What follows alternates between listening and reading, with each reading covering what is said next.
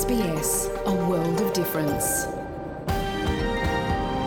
You're with SBS Dutch on mobile, online and on radio. Dit is SBS Dutch op mobiel, online en op radio. Graag erkennen wij de traditionele eigenaren en verzorgers van het land, van waar we vandaag SBS Dutch uitzenden, en uiten we ons respect aan de Camaragal mensen van de Kurungay Nation en hun ouderlingen uit het heden en het verleden. Ook kennen we de traditionele eigenaren van alle Aboriginal en Torres Strait Islander landen, van waar u vandaag naar ons programma luistert.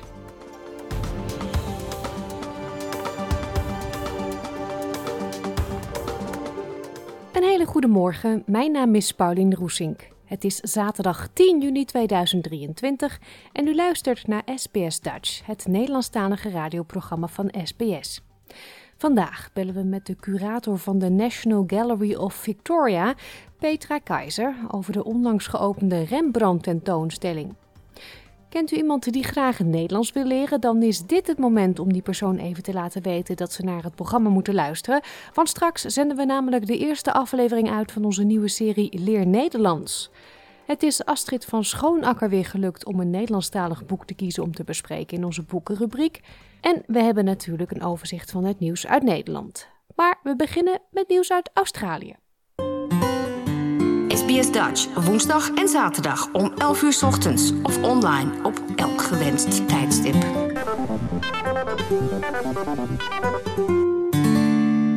Het grootste zandeiland ter wereld, gelegen voor de kust van Queensland, heeft officieel zijn traditionele naam Gari teruggekregen.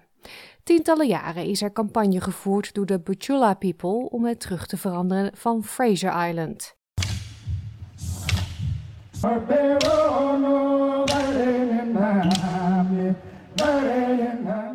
Het was een ceremonie die werd bijgewoond door honderden traditionele eigenaren en overheidsfunctionarissen om de traditionele indigenous naam terug te geven. De naam Fraser Island werd bedacht door kolonisten en vernoemd naar Eliza Fraser, een overlevende van een schipbreuk. Kari, wat paradijs betekent, is nu weer de officiële naam van het eiland. De Butchulla people gebruiken deze naam al duizenden jaren als ze het over het eiland hebben. De naamswijziging wordt door velen gezien als het rechtzetten van een historische fout. Way back in the first time, Biril, the god who lived in the sky, sent messenger Yindinji down to make the land and other things.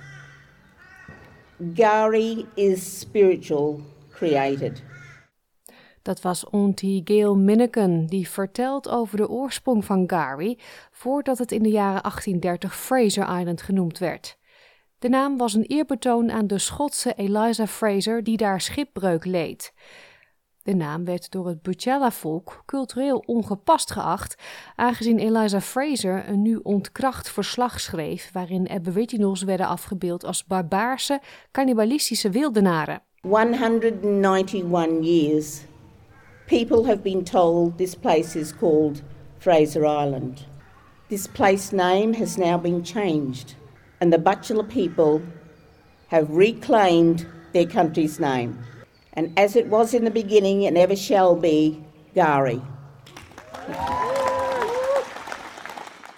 De regering van Queensland vroeg vorig jaar augustus de gemeenschap om feedback over het idee om de naam van het eiland, dat op de werelderfgoedlijst staat, officieel te wijzigen. Ze ontving bijna 6000 reacties, waarvan de meerderheid voor de naamswijziging was.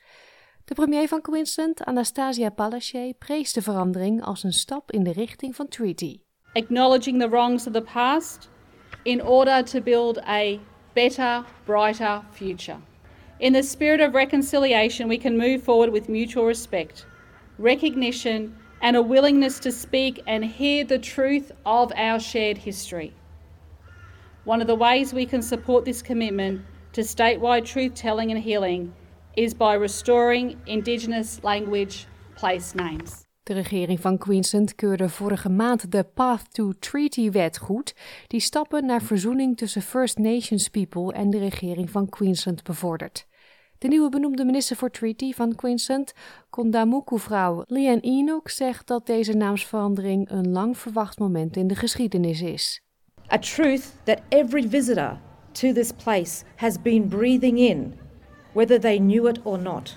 Today, all of us can now benefit from the reconciled truth of what this place has always been called Gari. That truth that we are now speaking back into this land becomes part of our combined truth. The Bachelor truth, the people of Queensland's truth, the people of Australia's truth. Samen met het naamsherstel van Gari werd meer dan 19 hectare land overgedragen aan de Butchilla Aboriginal Corporation. Dit was een verhaal van Ricky Kirby en Catriona Stirat voor SBS Nieuws, door SBS Dutch vertaald in het Nederlands. In New South Wales, Victoria, South Australia, de ACT en de NT geniet men dit weekend van een lang weekend vanwege de viering van de King's Birthday op maandag 12 juni. Mensen die richting zee trekken worden gevraagd om voorzichtig te zijn, gezien 1 op de 6 sterfgevallen door verdrinking aan de kust plaatsvindt in de winter. En uit een nieuw onderzoek van Surf Life Saving Australia blijkt dat het risico op verdrinking groter is tijdens feestdagen. U hoort Shane Doll, co-auteur van het onderzoek Public Holiday and Long Weekend Mortality Risk in Australia. In particular, what we know is that on public holidays, uh, the drowning toll basically doubles. And then over long weekends, it even gets even worse than that. And what we do know is that it's those infrequent visitors coming down to the coastline looking to recreate for that short little getaway. And therefore, they're getting themselves into uh, vulnerable situations which are putting them at risk and ending up being um, very tragic stories in the end. Het onderzoek, gepubliceerd in het Australian and New Zealand Journal of Public Health, analyseerde de sterfgevallen aan zee over een periode van 17 jaar, van 2004 tot 2021.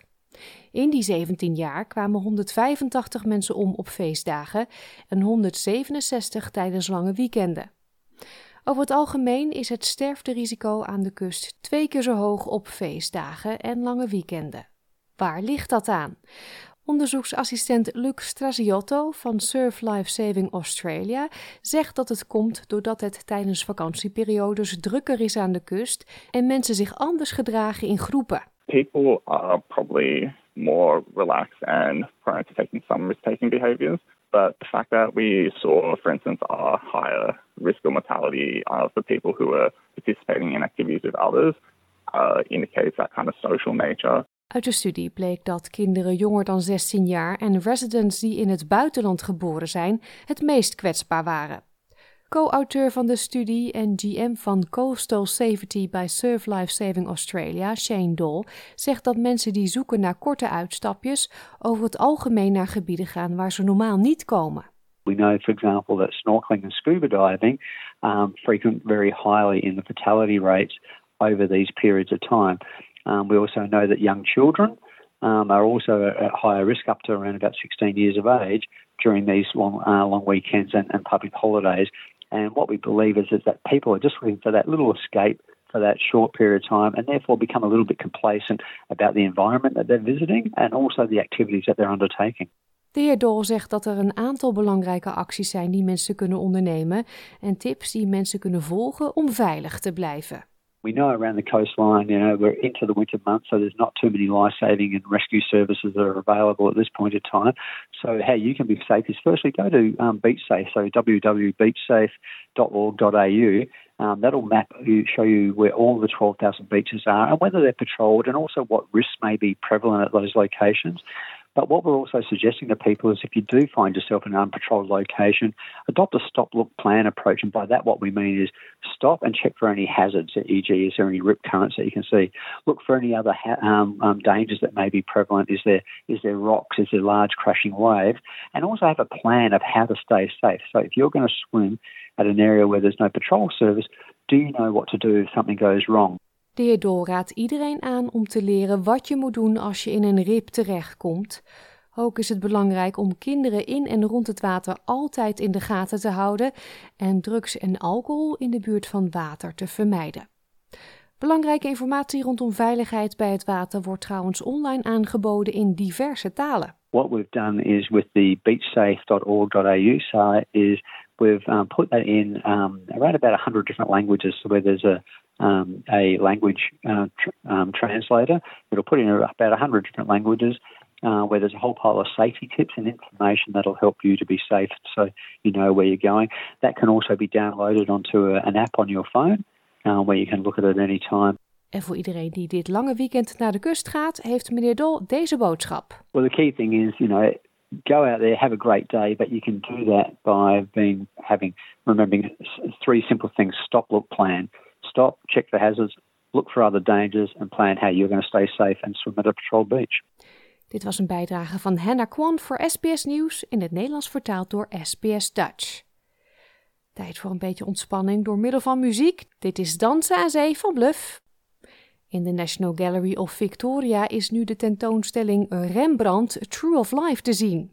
De meer dan 100 werken komen uit eigen collectie en zijn geleend van onder meer het Rijksmuseum in Amsterdam en geven een goed overzicht van de verschillende fases die de Hollandse meester doormaakte.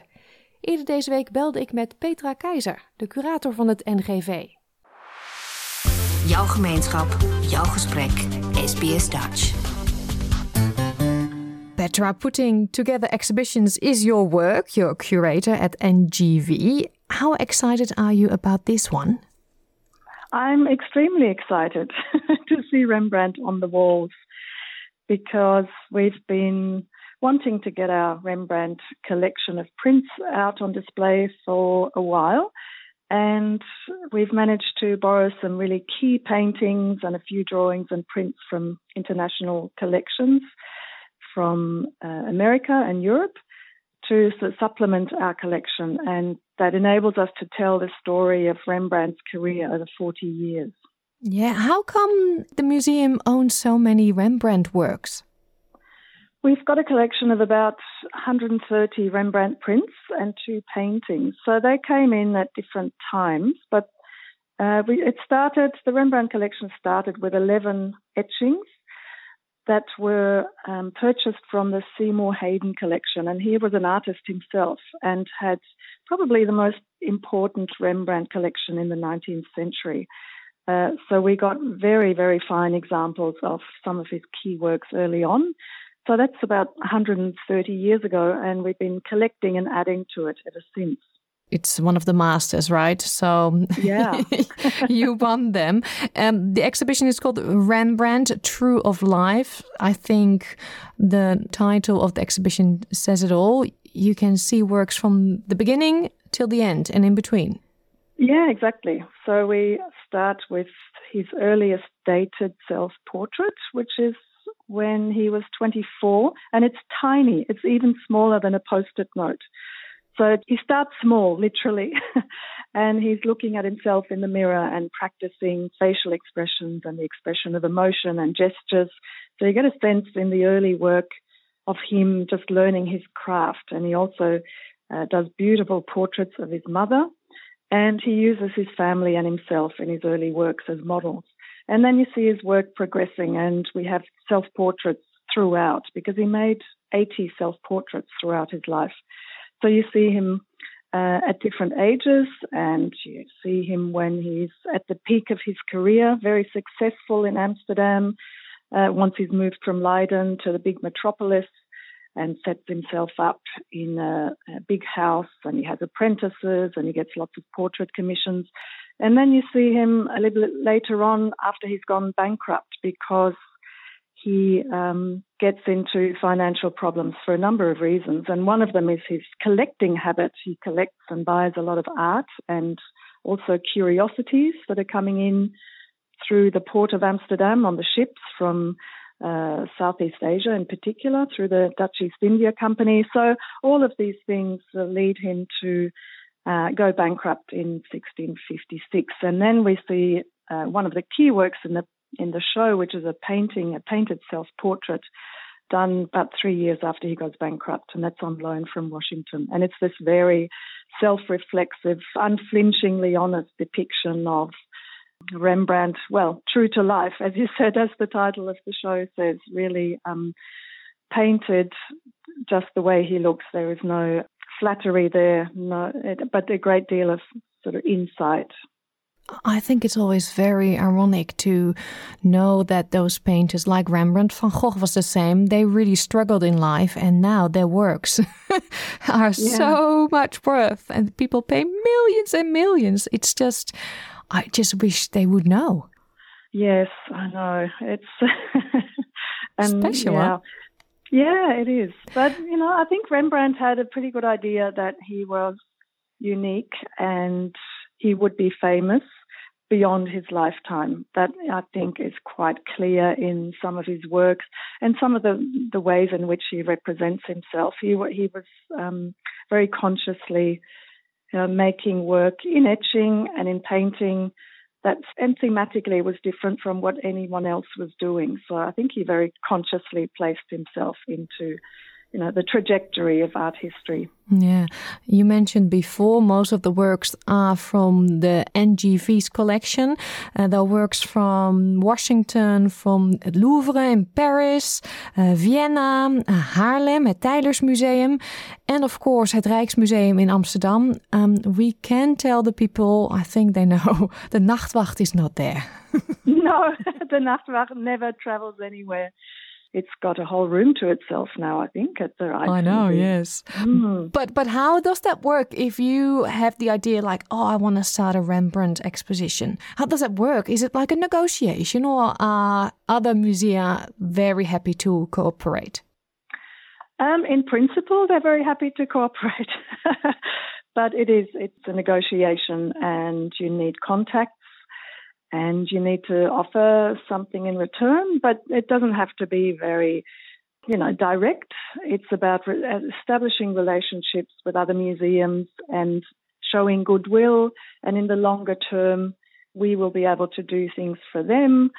So it's a sort of give and take. But a lot of museums will just not lend any Rembrandts because most only have two or three in their collection, and people in that city where they are, you know, go to the museum to see the Rembrandt. So if there's one or two missing, um, it's a really big deal.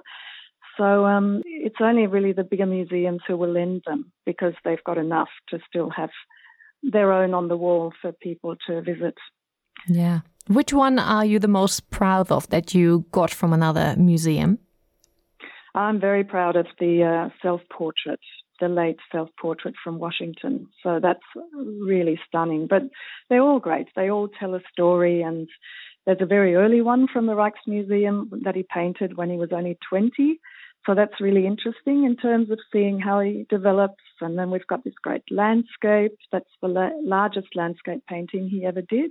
It's also from Washington. And beautiful drawings from the Tyler's Museum.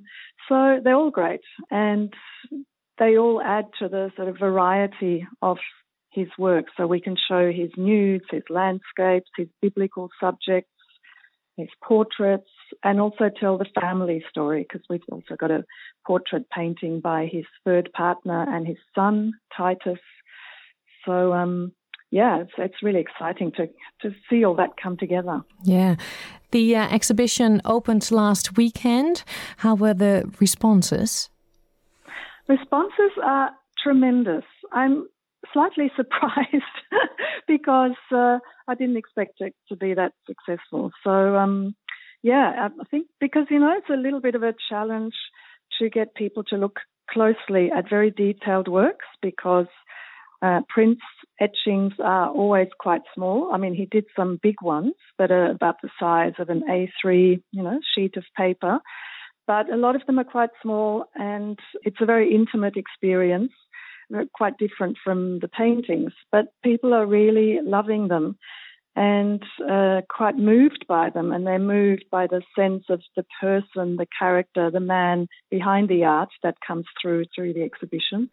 And also, they're loving these cabinet of curiosities that I've put together, which is based on his collection, Rembrandt's collections of objects, so all kinds of objects that inspired him. They were musical instruments and um, marble busts and fossils and animals, stuffed animals, and Chinese porcelain and Japanese lacquerware and weapons because he used these things as props in his paintings. But uh, of recreated a little impression of that collection and of his art collection. So works by artists who he admired and collected and who influenced him. So I think that's a real surprise for people. It's a bit of a a breakout space in the middle of the uh, all the artworks on the walls. Suddenly, you get this uh, three-dimensional experience of objects, and that's all those things are based on an inventory that Rembrandt um, had of his collection. So we actually know what he collected, and it's based on that. So that's a real surprise and really good fun. Yeah, it sounds amazing. People can visit Rembrandt True of Life at the National Gallery of Victoria till the 10th of September. So they've got some time to go. It sounds so amazing. I hope many Dutchies and also other people, of course, come over and visit. Thank you, Petra. Thank you very much. Meer informatie over Rembrandt True of Life vindt u op onze website www.sbs.com.au/dutch. Het is zaterdag en dus tijd voor het overzicht van opvallend nieuws uit Nederland van de afgelopen week. Met dank aan de NOS.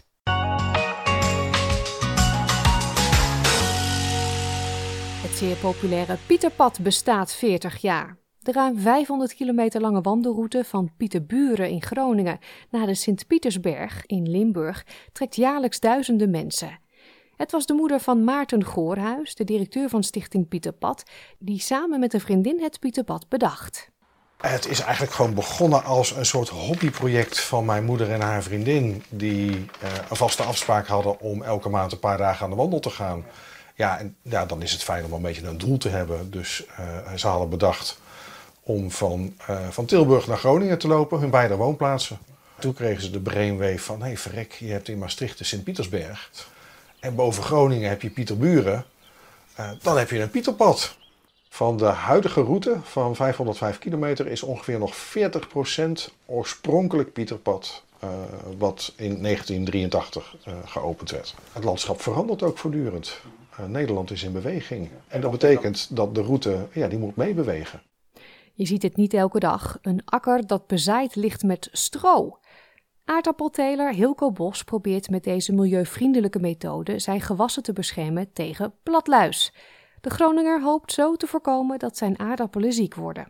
Dat doen we eigenlijk om, uh, om luizen in verwarring te brengen, zodat ze de aardappelplanten niet kunnen vinden en uh, geen virusziekte over kunnen dragen. Nou, er zijn eigenlijk twee theorieën. De eerste is, ze kunnen geen goed verschil zien tussen geel en groen. Dus ze kunnen eigenlijk de planten niet vinden en verdwalen in het stro. Andere theorie is dat ze deze kleuren, dat stro wat associëren met herfst. En dat ze denken van, hé, hey, dat zijn afstervende planten, daar moeten we niet zijn. We vliegen het hele perceel voorbij. Hoe dan ook, uh, ze komen veel minder op de aardappelplanten terecht. Wij hebben het vorig jaar voor het eerst uh, toegepast op ons bedrijf. En ja, toen waren we daar heel enthousiast over. Uh, we zijn nog wel even benieuwd. Ja, als je nou een hele natte zomer of herfst krijgt, krijg je ook last van met oogsten. Want vorig jaar ging dat wel goed, maar toen was het ook allemaal droog. Dus ja, daar zijn we eigenlijk nog wel benieuwd naar. Maar ja, als dat goed gaat, dan uh, verwacht ik wel dat dat uh, meer opgang gaat vinden.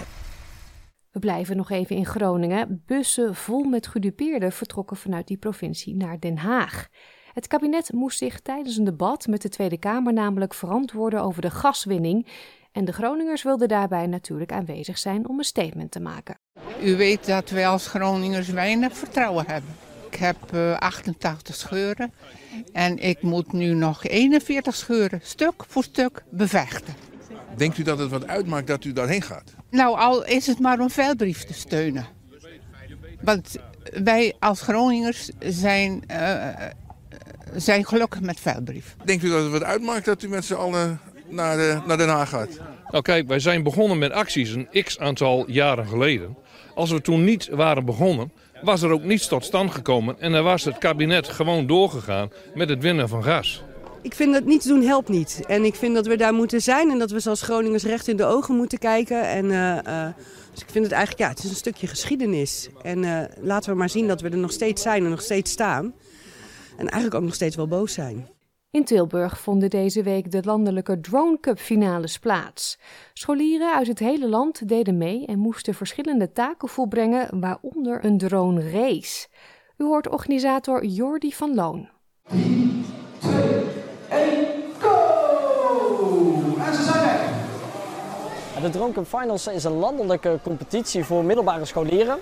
En dat is verspreid over allerlei verschillende onderdelen. Ja, ze doen allemaal mee aan een lesmodule. En dan krijgen ze eerst bijvoorbeeld een les over een onderdompeling in de wereld van drones. En vervolgens krijgen ze eigenlijk een challenge dat er een drone race op een eigen school uh, wordt gehouden. En daarmee gaan ze aan de slag. Dus de meest gave obstakels.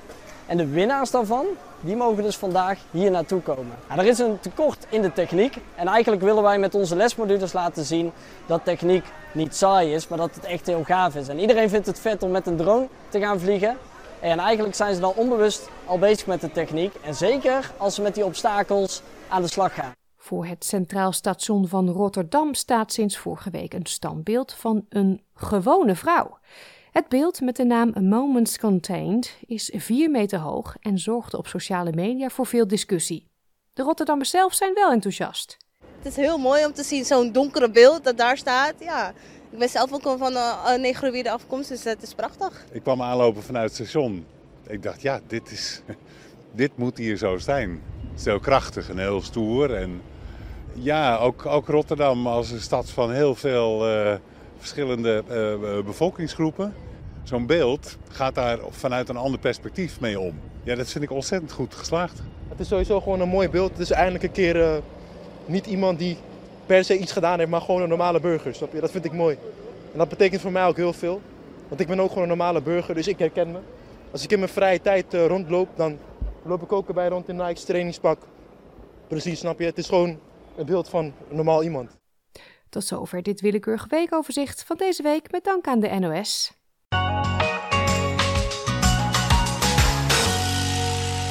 We zijn ons bij SBS Dutch ervan bewust dat er veel tweede en derde generaties Dutch Australians naar het programma luisteren.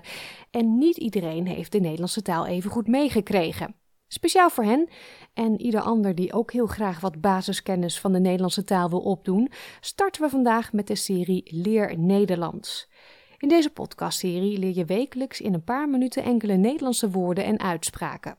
De lessen zijn in het Engels en worden verzorgd door leraar Nederlands Joyce Diebels uit Melbourne. In deze eerste aflevering leer je hoe je iemand kunt begroeten in het Nederlands.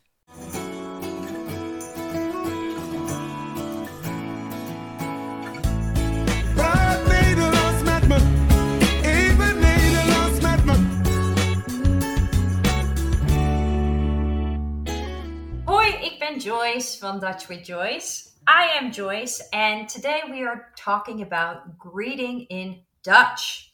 So there's different ways of greeting, and culturally there are a lot of dialects. So that means that there's a lot of different ways to say hi and bye in Dutch. But for now, we'll discuss the general ways of saying hi and bye. So let's start with hi.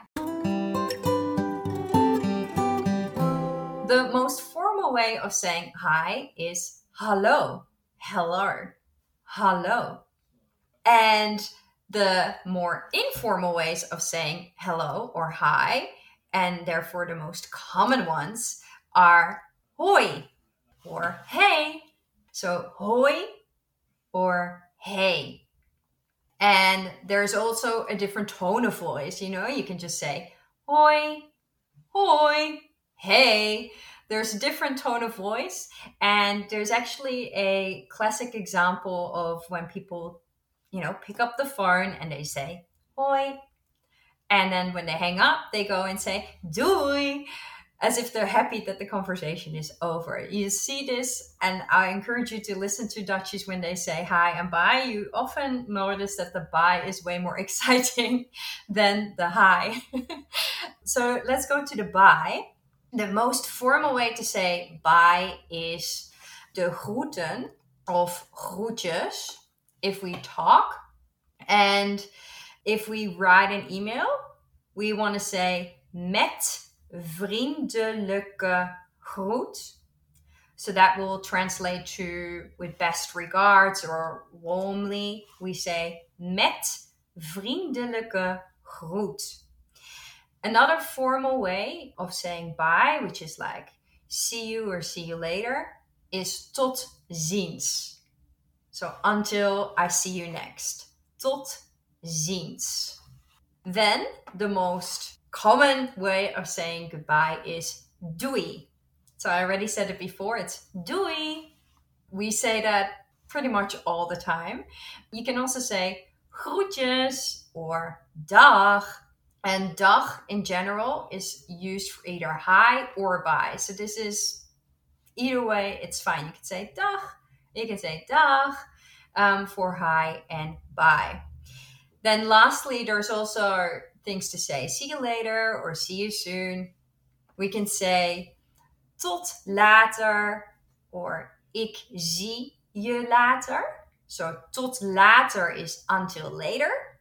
And see you later is ik zie je later. Ik zie je later. So, I see you later. And see you soon. For that, we have to add the soon, which is fast. We say that we see each other fast. That is snel. And we say ik zie je snel. Ik zie je snel. And that is pretty much how we say hi and bye in Dutch. As I said before, there's a lot of different ways in dialects that we can say hi and bye. For example, I grew up in saying hiye. That is mostly spoken in the province Limburg.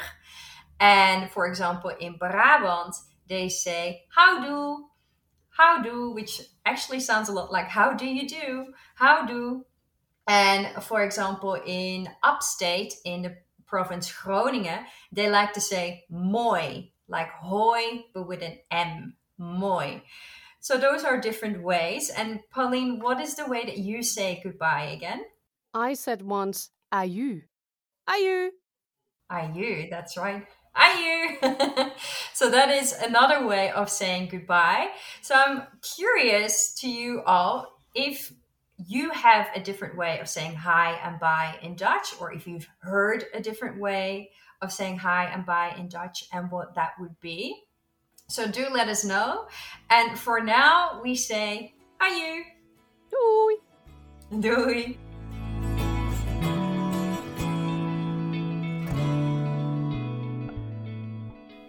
Een overzicht van alle woorden die zojuist besproken zijn vindt u op onze website www.sbs.com.au/dutch.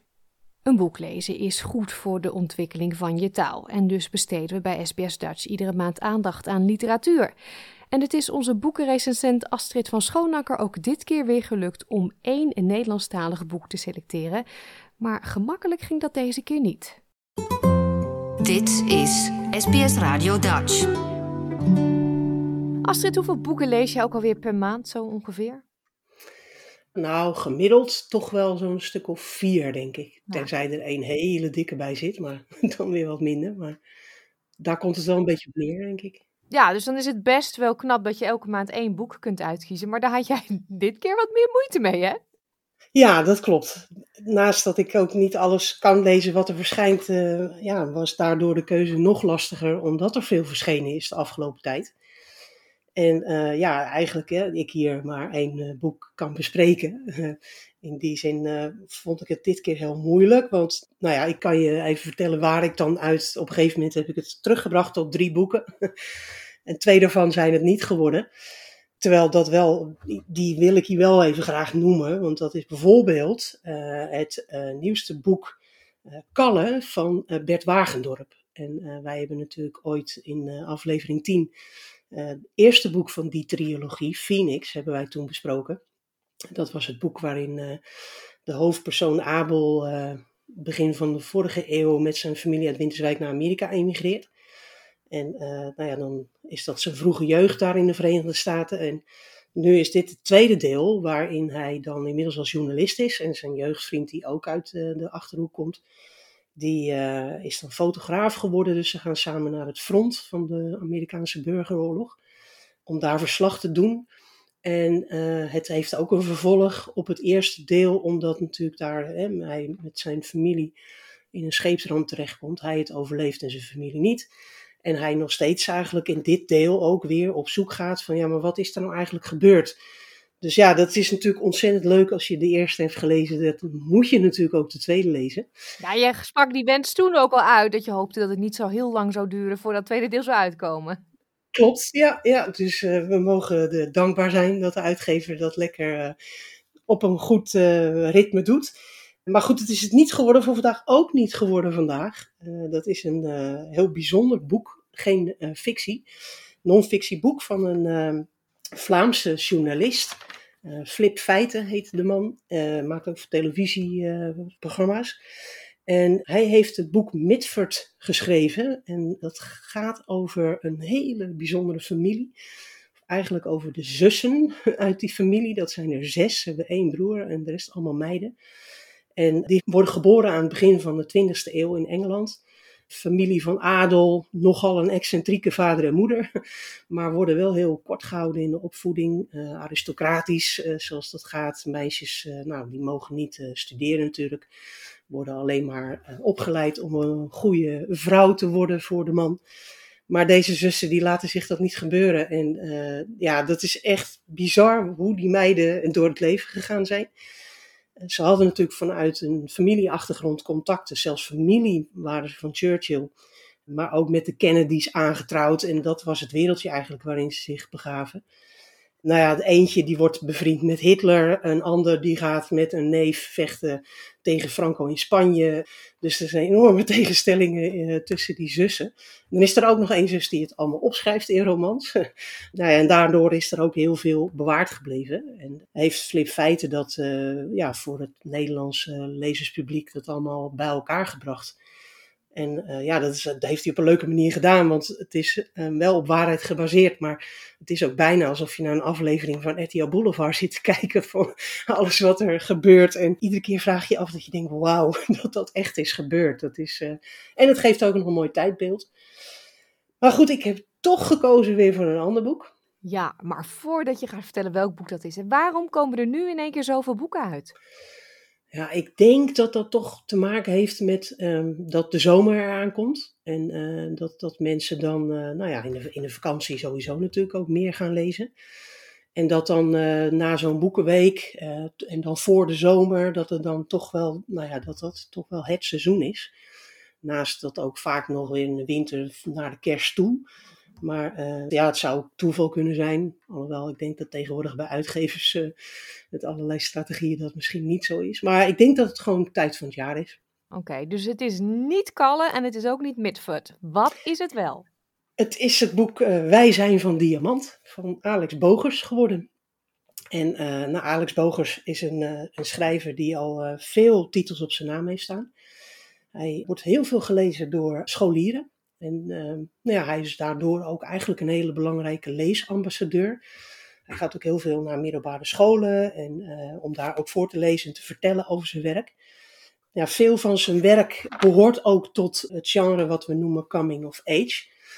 Dus daar is vaak een, eh, een hoofdpersoon nou, in de late tienertijd of begin twintig, zoals ook in dit boek, de hoofdpersoon William.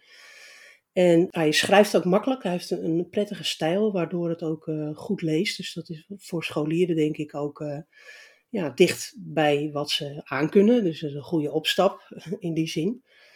Um, ik had al eerder een ander boek van hem gelezen. En uh, dat heette Alleen met de Goden.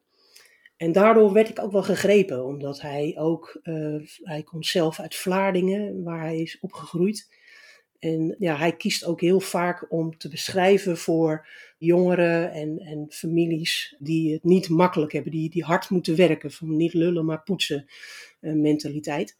Nou ja, dat was alleen met de goden ook. En dat is eigenlijk met, met William uh, in dit verhaal ook. Uh, William die groeit op in een gezin met een jonger zusje en een oudere broer. De oudere broer die heet Marcus. De vader is al een poosje daarvoor verdwenen uit dat gezin. En er komen dan wel twee oud-ooms over de vloer. Die hebben gevaren van die stoere mannen. Die dat ook uh, van de, de, niet lullen, maar poetsen zijn. En uh, nou ja, dat is een beetje het kader waarin hij opgroeit. Maar toch onttrekt hij zich daarvan. Want hij kan goed leren en gaat naar de universiteit. Nou, dat vindt zijn omgeving natuurlijk raar, want ze noemen hem dan ook de professor. Want de andere die denkt, nou, hè, doe iets met je handen, dan verdien je je geld op een eerlijke manier. Dus ja, eigenlijk valt hij thuis bij die oud-ooms en zijn oudere broer vinden hem dan ook allemaal een beetje vreemde eend in de bijt. Maar dat komt hij op de universiteit eigenlijk ook tegen, want daar voelt hij zich toch ook niet zo heel erg thuis, uh, vindt niet aansluiting met veel anderen. Maar eigenlijk met, met één jongen. Uh, en dus hij valt overal een beetje tussen wal en schip. Dat is best lastig voor hem enige is dat hij wel correspondeert met uh, Gary Goldstein. Dat is een van zijn docenten op de universiteit.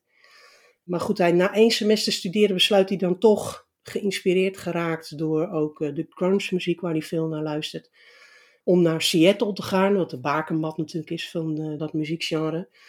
En eh, vandaar denk ik ook dat Kurt Cobain ook op de voorkant van het boek staat. en eh, hij heeft dan ook de film Into the Wild gezien. En ik weet niet of je die film kent, maar dat is de film eh, met prachtige muziek van Eddie Vedder van Pearl Jam. Ook uit die grunge tijd. Waarin een jongen de bush ingaat in Alaska en dan eh, op een gegeven moment moet overleven in een oude bus die hij daar tegenkomt. Dus nou ja, met eigenlijk dat soort eh, ideeën in zijn hoofd vertrekt hij dan naar Seattle. En als hij daar een paar dagen is, dan is tot zijn grote verbazing zijn oudere broer Marcus, waar hij het eigenlijk niet zo heel goed mee kan vinden. Want ja, die heeft dan eh, af en toe eh, als kind ook al eens in elkaar geslagen en zo. En eh, ineens staat hij daar ook in de Verenigde Staten, dus dat vindt hij dan wel heel vreemd. Maar dat blijkt dan te zijn omdat Marcus heeft van een familievriend, een, een oude schoolvriend van zijn, hun overgrootvader, een dagboek gekregen. En die, die, die vriend die noemen ze opa Lovic, dat is een Joodse man. En Marcus heeft iets gelezen in dat dagboek waar hij nogal van slag is geraakt. En dat wilde hij ook komen vertellen aan William daar in de Verenigde Staten. Maar zover komt het niet, want zijn broer krijgt een ongeluk bij de watervallen. Daar eh, komt hij om het leven. Maar dat dagboek heeft hij daarvoor wel afgegeven bij de receptie van het hotel. Dus William krijgt dat wel in handen. En op het moment dat hij teruggaat naar Nederland met zijn broer, eh, om daar eh, zijn broer te begraven, leest hij dat dagboek. En dat is eigenlijk helemaal geïntegreerd ook in het boek door Bogers. Dus dan krijg je dat verhaal van zijn overgrootvader. En ja, dat is eigenlijk een heel bijzonder verhaal en daar wil ik een klein stukje uit voorlezen. Ben benieuwd. Er gaan veel verhalen rond. Maar dit verhaal is voor jou, Marcus. Je komt uit een familie waarvan ze het bloed hier in de grond geharkt hebben. Denk niet dat ik niet weet waarover ik het heb. Ik kende je overgrootvader Johannes al van jongs af aan. Zijn vader, jouw bedovergrootvader, vertelde ons de ongelooflijkste verhalen, die allemaal te maken hadden met jouw achtergrond. Het is belangrijk dat je het weet. We woonden bij elkaar in de buurt, je opa en ik, op de afrol, vlakbij die patatzaak in de Groen van Pinksterenstraat. Heet die nog steeds Hokey? Nou ja, daar in de buurt dus, daar groeiden we op. In armoede. Natuurlijk, wat dacht je dan? Armoe, zei mijn moeder altijd. Als kind lette je daar niet zo op, hoe arm je was en of je iets tekort kwam. Je wist natuurlijk wel dat er rijkere kinderen waren, maar daar trok je niet mee op.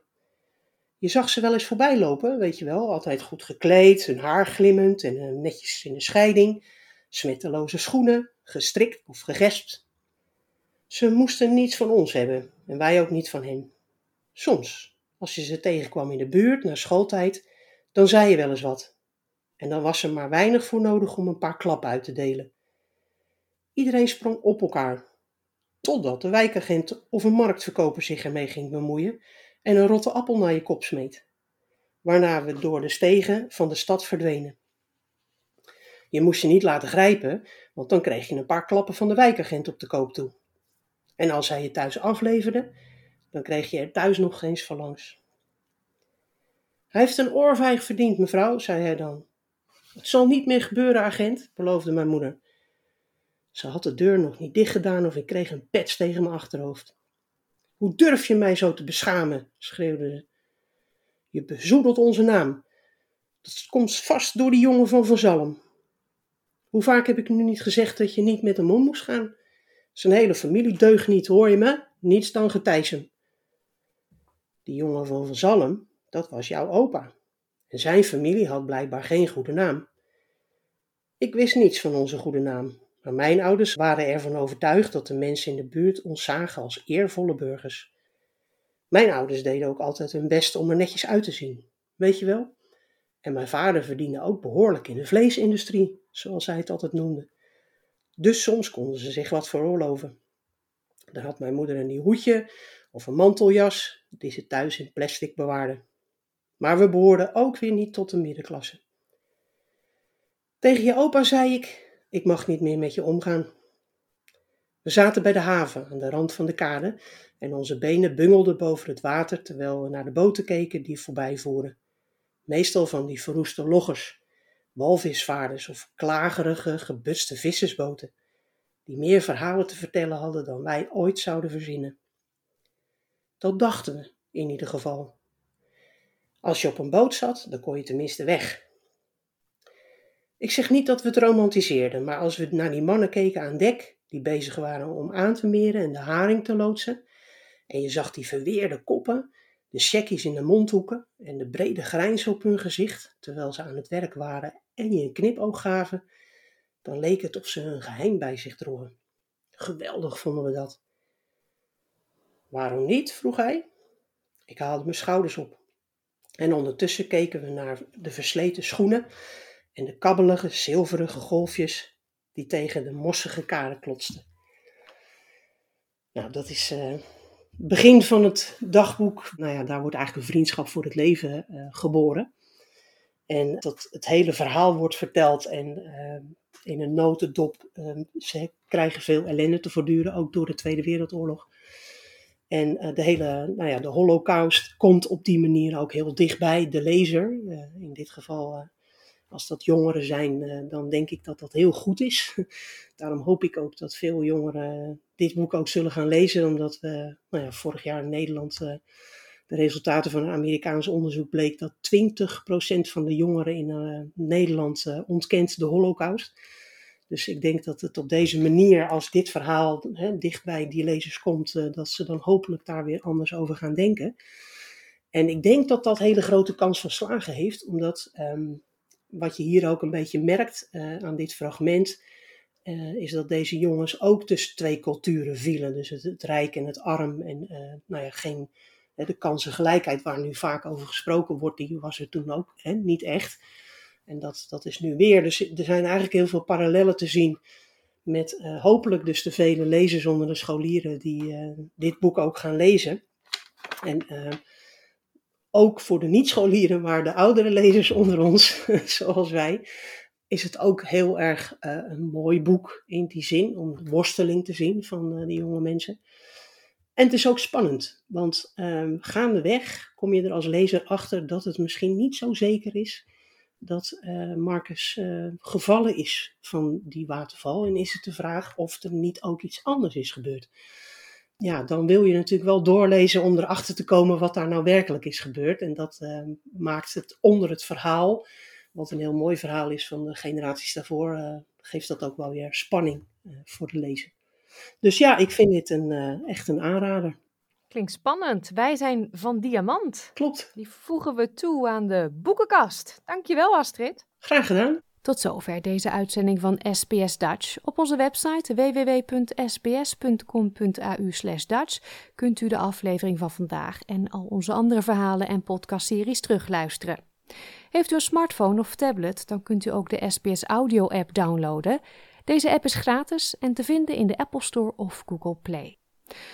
We sluiten af met muziek van de Dizzy Band. Kent u die nog? De band uit Zaandam met zanger Jacques Kloes debuteerde in 1970 met het nummer Ticket To, waarin een melodielijn van Creedence Clearwater Revival geleend was. In 1971 brachten de mannen het nummer A Matter of Facts uit, waarin heerlijke blazers en een lekkere gitaarsolo te horen was.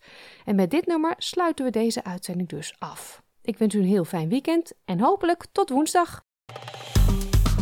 Like, deel, geef je reactie. Volg SBS Dutch op Facebook.